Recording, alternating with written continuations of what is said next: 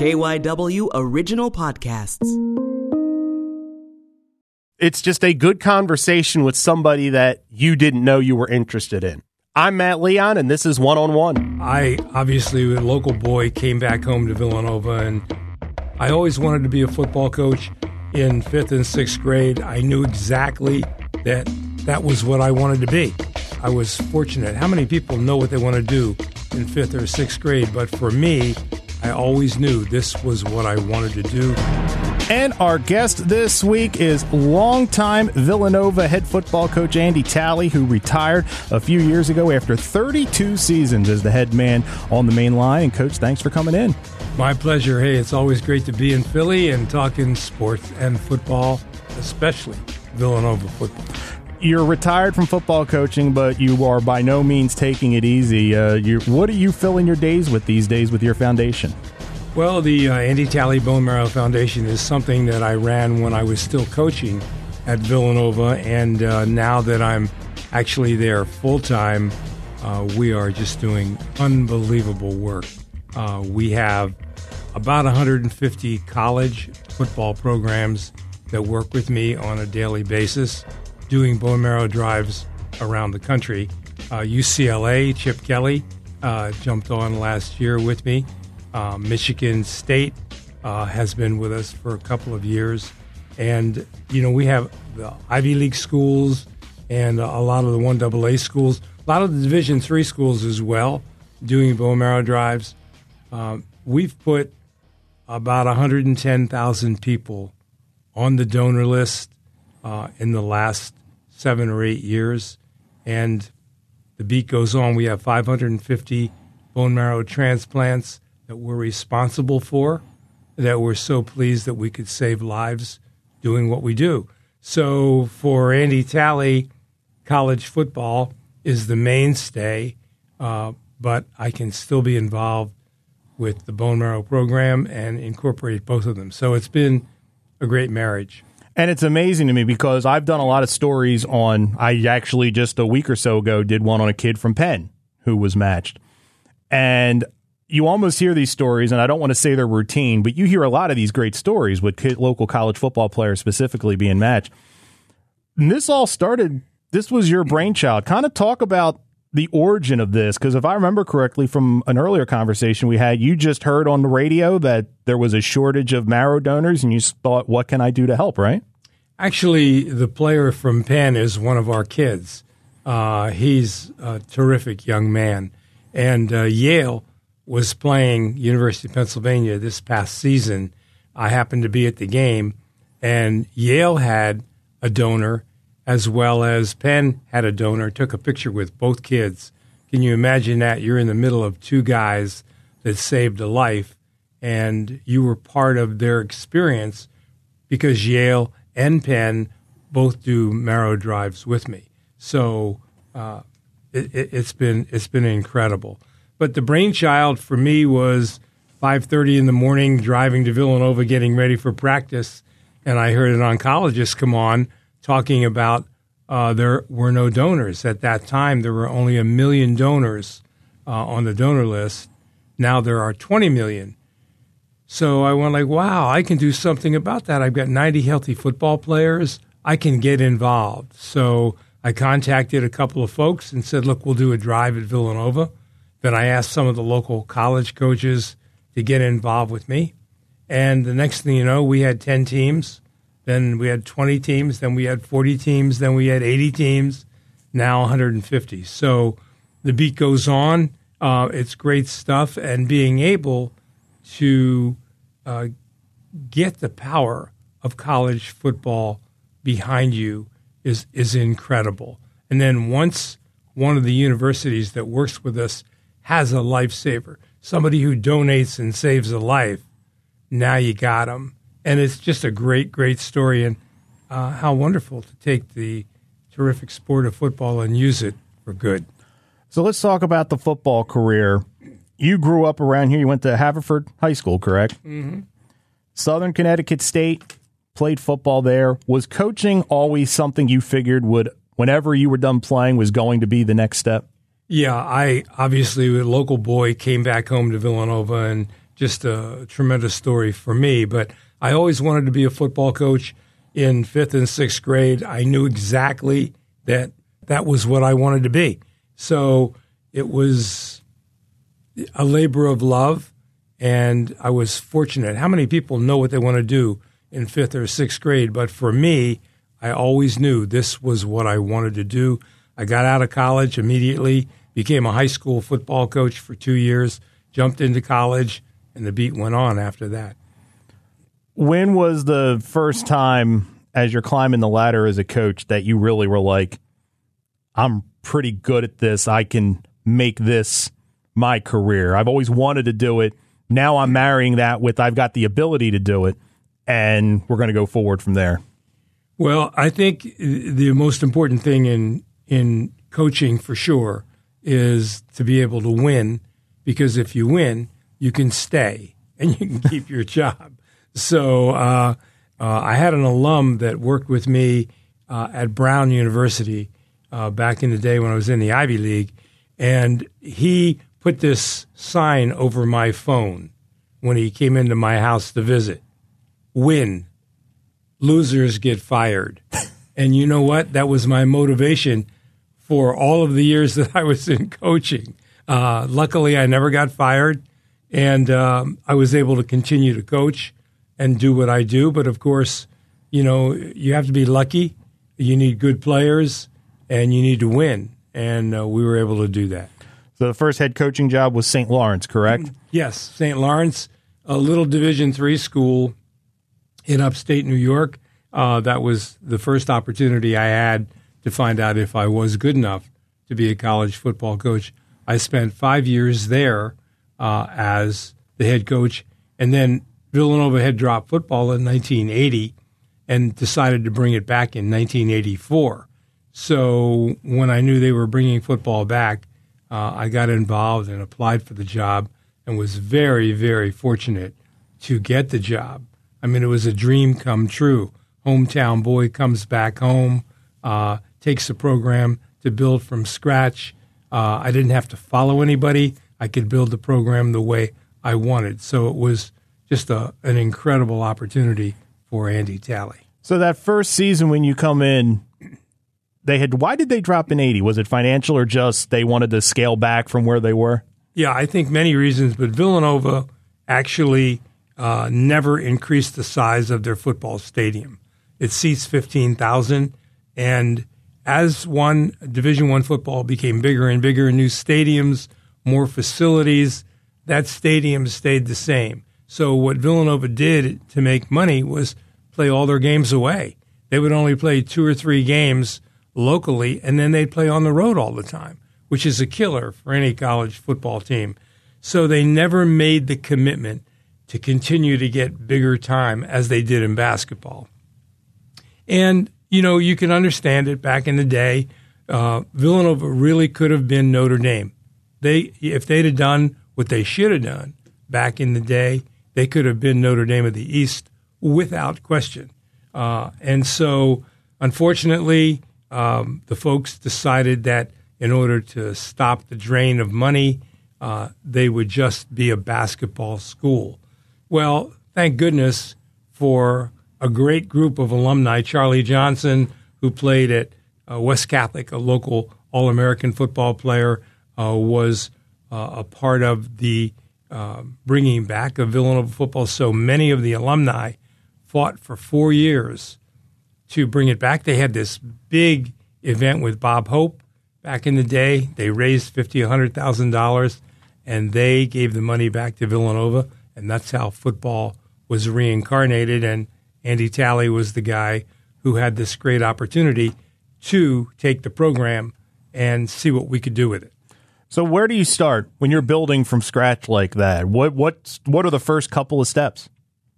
Well, obviously, it, it was extremely important uh, to figure out where you could recruit and how you could get players to come to Villanova. So I had spoken to them very hard about we need to play scholarship football.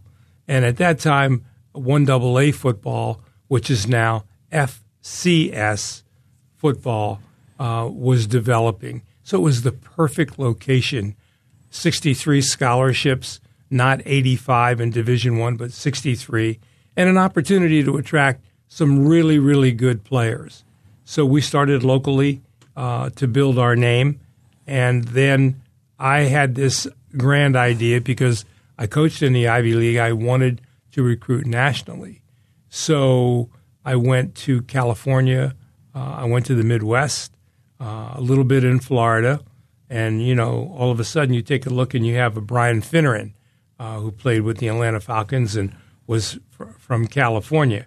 Uh, Brian Westbrook, uh, who played with the Eagles and uh, down in, in Maryland. So we spread our wings because Villanova was getting a bigger, bigger name every year. The university started to grow, and I really wanted to capture that. So, for me, national recruiting was what we needed to do to bring this program back to where it should be. What were the biggest challenges that first year? I mean, it's got to be exciting because you've got the blank slate, but I'm sure starting from scratch, you probably had situations that you couldn't kind of plan for, right? Well, we wanted to get into a league. Uh, we were extremely fortunate to have the old Yankee Conference take us in. So those were basically New England based football schools, but then Delaware went into the Yankee Conference. Villanova went into the Yankee Conference. JMU uh, moved into the old Yankee Conference. So now, what used to be a New England league uh, spanned itself from Maine to Virginia. And now we were starting to look like a little more of a uh, an Eastern conference with some national interest. And then, of course, when you take a look at the league, uh, Villanova won the national championship. We won it in two, 2009. Uh, Delaware won it. Uh, James Madison won it. UMass won it. So now all of a sudden, you have a league in the East that's captured the imagination of the nation because they can produce the national champion from these schools in the East. So it was just a, a great, great run. And of course, people started to come back on Saturday to be a part of what we were doing. And the Philly press was great to me. Uh, I tell you, you know, the Philly press sometimes gets a bad rep because they feel they, they beat people up and they can be rough on coaches. They were great to me.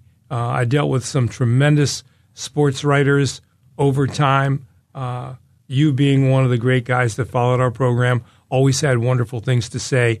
And I think they embraced Villanova and college football, and it was just very, very helpful to be, you know, in the Philadelphia area with the tremendous football that's in the area as well in Pennsylvania, but also the national image uh, that we developed.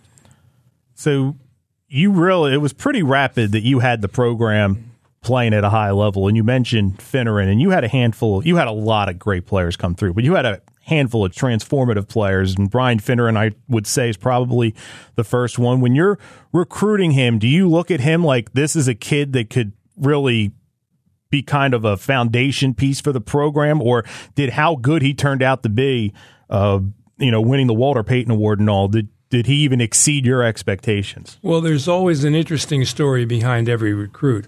In the case of Brian Finneran, uh, he had a twin brother, Brad, and Brian was offered at a couple of Pac-10 schools, um, but they wouldn't take his brother, Brad, and he wanted to be with his twin brother.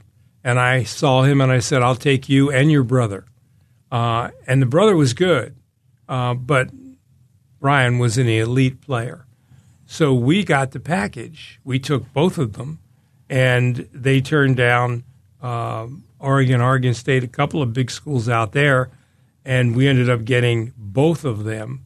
Uh, and that was the first really big name football player that we were able to attract. And then, of course, you know, the Brian Westbrook story uh, is an interesting one because when you take a look at Brian Westbrook, uh, Brian Westbrook was out his senior year. He only played two games.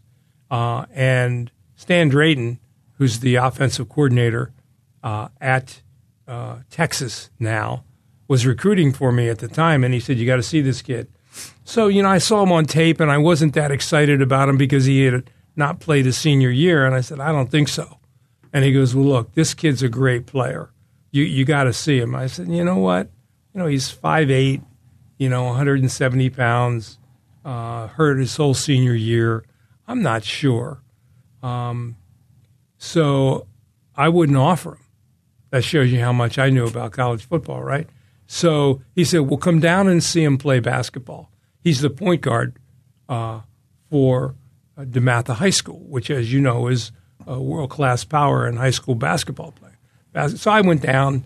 Uh, so Brian comes out of the locker room, leading the basketball team on the court, does a whirly bird and dunks the ball over his back.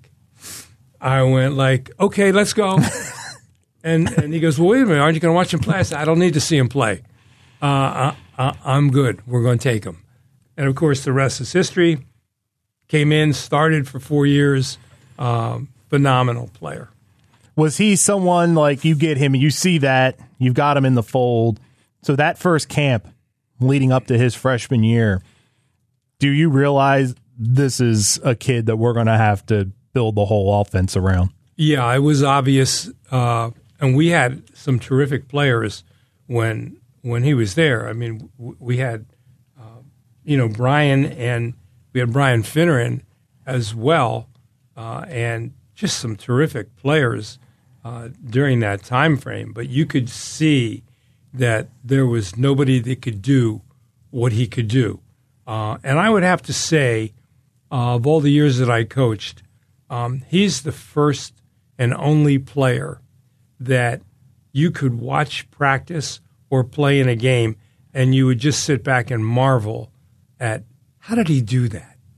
I can't believe he could make that catch or make that move or make that block or he was just uh, an incredible college football player with a skill set uh, that was beyond anything that, that I had ever seen before. Sometimes you almost didn't have to block for him, which is hard to believe, but it's true. He'd find daylight somewhere, and he was so quick. He could go straight ahead and make a 90 degree cut at full speed, and, you know, nobody I knew could do that. So he gets drafted by the Eagles. Did they reach out to you beforehand to just kind of being so close and stuff like that? Like, hey, you know, what can you tell us? Uh, I think it's interesting. Uh, Andy Reid, I really have a lot of respect for. I like Andy Reid. Uh, and uh, Andy was a man of few words. And so uh, he was at a banquet, and I was at a banquet one time, and I wasn't big on pushing our kids that way. I wanted them to get an education. If they played college pro ball, that was great. If not, I wanted them to have a degree. So uh, I saw Andy and and I walked past him and I said, uh, "Coach, just want to let you know, uh, our number twenty is very special." And he looked at me and winked, and never said a word. Never said a word.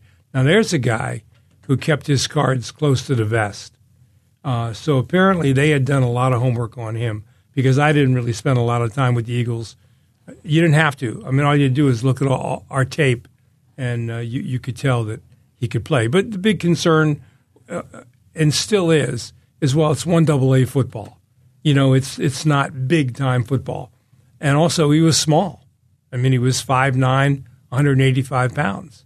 So all those things uh, were not attractive to the pro people. But because he was local, and the Eagles saw him game after game after game after game. I mean, this kid rushed for a thousand yards in a season. He received for a thousand yards in a season, and he returned kickoffs for a thousand yards. Three thousand yards in one season. Nobody has ever done that.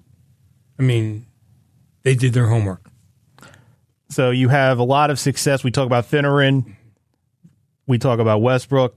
And then you have guys like Matt Szczur come through. You have guys like John Robertson, but Matt Szczur's part of the 2009 national championship team.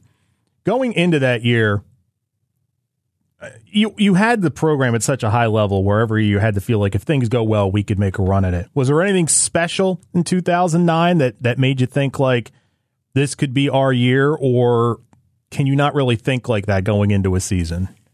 I really felt like we had a superb team coming back, and I thought that uh, we certainly had the ability to be a national champion, uh, and that doesn't happen very often. Um, and we played an early game uh, up at New Hampshire, and we got beat.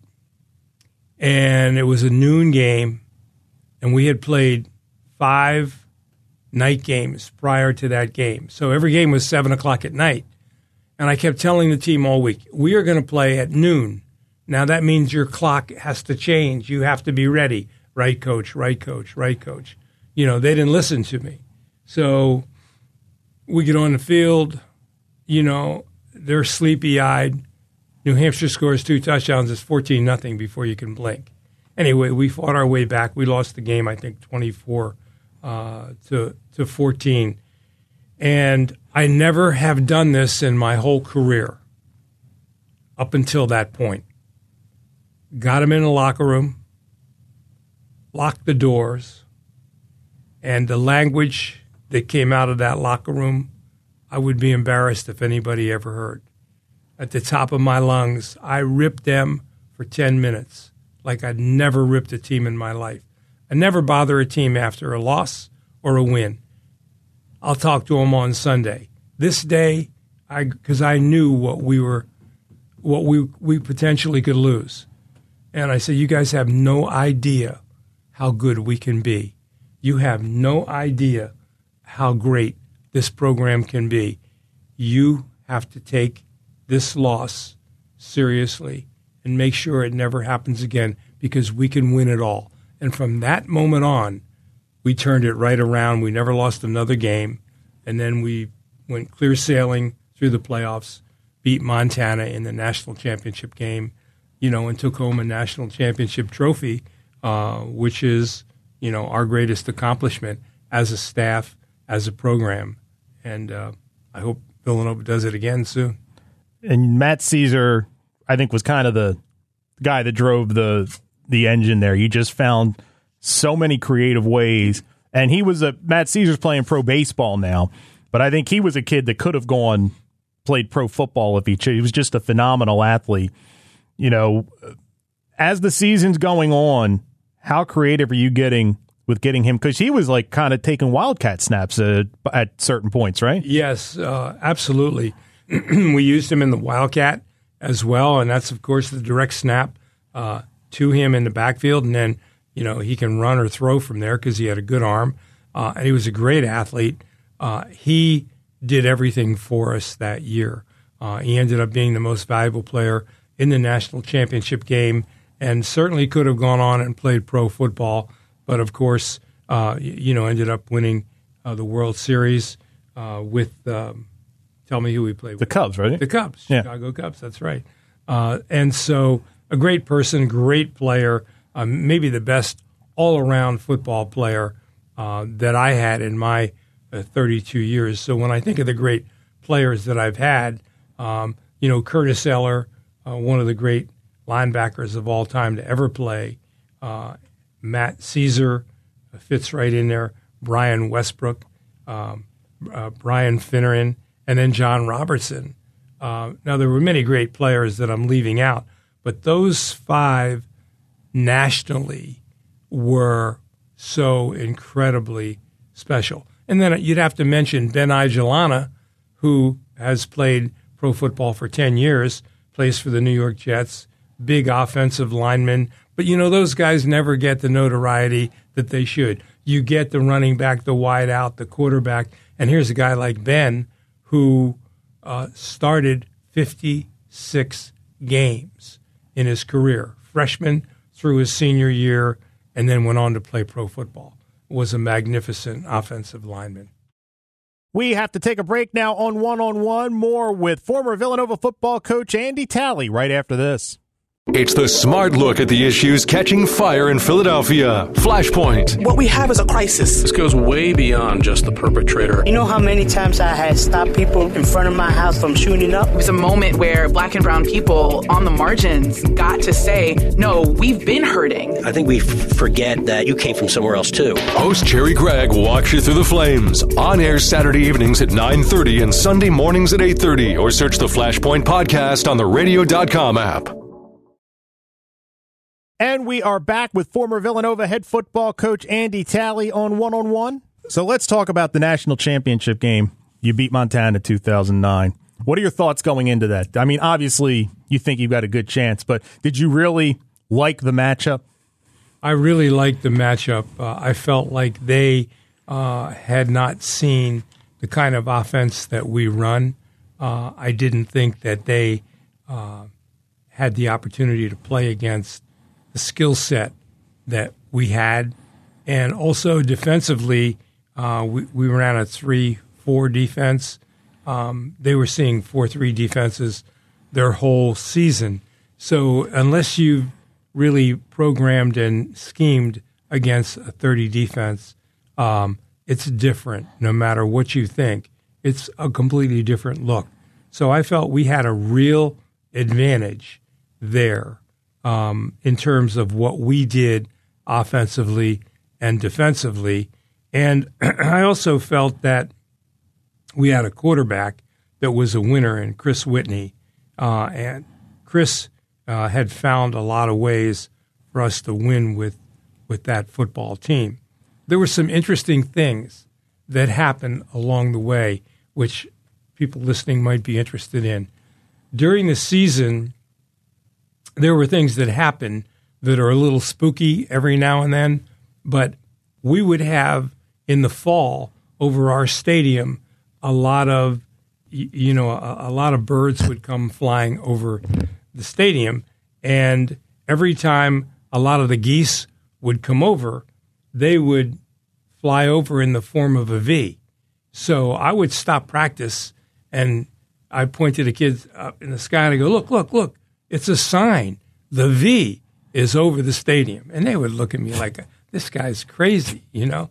So two or three times it would happen during the season. They'd all laugh and, you know, look up and stuff like that, right? And then toward the end of the season, a couple of players would come up to me and go, Coach, Coach, look up the, the V.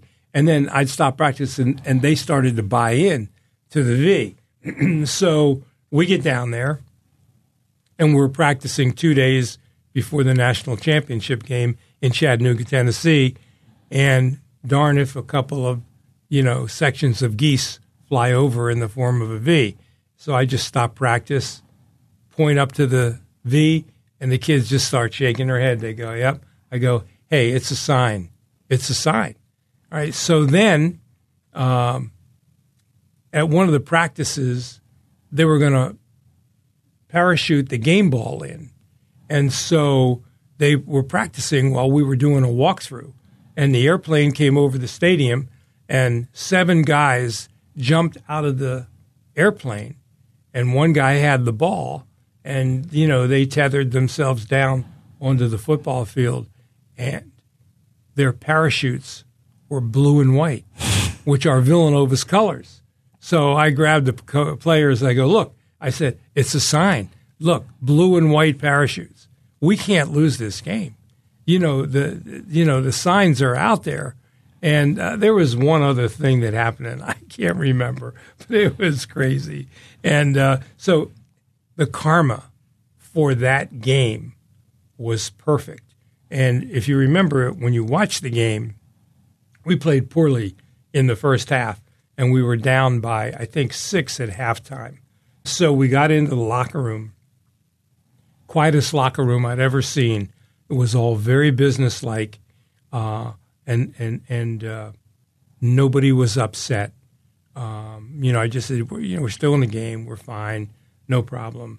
Uh, we came out in the second half, um, and during the first half, they had a receiver that played in the NFL by the name of Mariani. Uh, he had 12 catches in the first half. 12 catches in the first half, one receiver.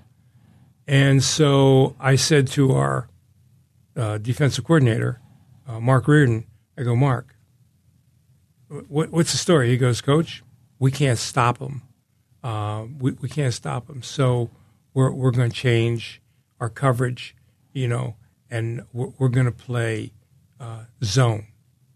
I go, we played man to man all year. I, I said, can we play zone? He goes, I don't know, but we're going to switch to a zone. I went, okay. And so second half, we shut Mariani out. He doesn't make a catch. Uh, and then we just sort of ran over him a little bit in the second half and won the game really kind of going away. When was the mo? Was there a moment when you look up, you look at the clock, you look at the situation, like we're going to do it. We're going to win the national championship. And what did that feel like when that clock hit zero? Yeah, you know, I was, uh, I think I was 63 uh, years old when we won that. So I, I was toward the end of my career, although I coached for 10 more years. but um, I, I, I, I really felt like, you know what? Um, finally, after 25 years at Villanova, and I was there for 32, uh, that we finally have won this national championship that has slipped away from me before because we had opportunities prior to that. Uh, and the year after, we had another opportunity to do it again. Uh, but Szczur got hurt, and that kind of wrecked us toward the end. But um, to know that you could take a school that basically is known for basketball and all of a sudden thrust them into the very echelon of mid-sized college football that's pretty great stuff. Uh, and it was, um, y- you know, so many people, so many alumni, so many former players, so many coaches were a part of that, and the wives and families, and my wife and my family and my kids that all sacrificed for all of us to do what we did was, you know, it's it's a once in a lifetime experience uh, and a lifetime uh, opportunity. And you know, one of the funny things about that, we went back to the hotel. Um, I had a very long press conference, the longest press conference ever. My wife and I came back from the press conference to the locker room. Locker room doors were locked. Lights in the stadium were out. Everybody was gone. And the bus was gone. And I'm like, what? so we walked from the stadium back to the hotel, which was about a 40 minute walk. And everybody was partying and so on and so forth. And so, you know, we got into the festivities. And then there was a huge snowstorm coming up the East Coast. And the pilot came to us and said, They're going to close the airport in Philly. We got to leave as soon as we can. Well, you have people have been drinking all night. You know, it's been a fun night. It's two or three in the morning, and the plane's going to take off at eight o'clock in the morning. So we had to gather all the players up, gather everybody up, and rush to the airport to get on the plane. We fly into Philly. We're the last plane in the airport. They close the airport. We land six inches of snow. We get off the plane. Everybody schleps through the snow to the parking lot, gets the snow off their cars, drives back to Villanova. We get back to Villanova, not a soul, nobody, no students, nobody. School was closed because it was in the middle of the first and second semester. Snowstorm. And that was the return of a national championship team to Villanova Stadium with nobody there. It's crazy. I mean, obviously the the national championship, but with 32 years, with all the success, with all the kids, what do you look at your football legacy as? Well, for me, it was always about education. Uh, that was what I wanted, uh, and I knew I was at a school that cherished that reputation. I wanted 100% graduation rate, and we had that. Any kid that played for me for four years and stayed graduated. Um, I wanted to do it right. Uh, it was a clean program. We never cheated. Um, we did things right, uh, and the players were held to a very high uh, high esteem. They were held to a high level, and that was that was critically important. We gave that university what they wanted. They wanted great kids, great football players, and great students, and that's what we gave them. And that's hard to do. Uh, that's really hard to do. Now we weren't great every year. We were pretty good, and so I think if you can do that uh, and make sure that that family atmosphere that a lot of teams talk about today, but we truly had a family atmosphere. If Villanova football player comes back to Villanova football now, he knows that the family that he was part of is still there. And now Mark Ferrante is the head coach at Villanova. And Mark was with me, played for me at St. Lawrence, coached at Villanova with me for 28 years, now running the program. So the beat goes on. So when I left Villanova and retired, I was hoping that Mark would get the job so that my uh, style and, and what I had firmly believed in, Mark firmly believed on, and, and would continue. And so now you have a program that's been there 37, 38 years with, with the same mentorship. And let's wrap things up, taking it back where we started talking about the, the bone marrow transplants and the donor list. Uh, if someone's interested in becoming a, a, a possible donor, getting on the uh, the registry, what do they have to do? It's, I've done it myself. It's incredibly simple. Yeah, it's incredibly simple, and uh, you know all they have to do is contact me uh, at my foundation. It's uh, talleybonemarrow.org. That's really it. Talleybonemarrow.org and I can let them know where marrow drives are going to be. We have a marrow drive every year at Villanova uh, in the spring around spring practice. Um, but the age limit now is 18 to 44. So they lowered that age limit um, because most of the donors that are being called are in that group of 18 to 24 in the male population. Why men over women? Because there's more bone marrow because a 200 pound guy has more marrow than a 114 pound woman. So, uh, but we still need donors and we need more African American donors. So, anybody that's interested, contact me, talleybonemarrow.org. And, you know, we have a big bash every year. We'd love you to think about attending that. Uh, we have two golf tournaments. So you can find Andy Talley. It's, he's easy to find uh, and we're saving lives. And this is really um, my legacy. You know, college football was great. I love being a college football coach, but I love saving lives, man. That's what we're about. Andy Talley, thanks so much for stopping by. This was fun. My pleasure, Matt. Thank you.